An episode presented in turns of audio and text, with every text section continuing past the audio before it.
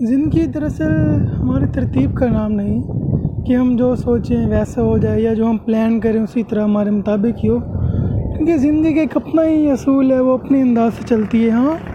مگر یہ ہے کہ کبھی آپ اوپر ہوتے ہیں، کبھی نیچے۔ یعنی کہ زندگی میں اونچ نیچ تو چلتی رہتی ہے۔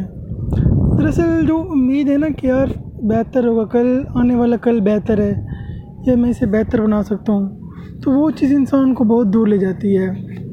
ورنہ اگر اداس ہونے پہ آئیں یا پریشان ہونے پہ آئیں تو کچھ نہیں باقی رہتا، کیونکہ آپ سے اوپر بھی بہت ہے اور آپ سے کم بھی بہت ہیں۔ تو ہمیں اپنے آپ میں نا کوشش کرنی چاہیے کہ شکر کرتے ہوئے آگے بڑھتے جائیں، شکر کی سیڑھیوں کو رکھتے ہوئے آگے بڑھ کر نا، تاکہ ہم کامیاب ہو سکیں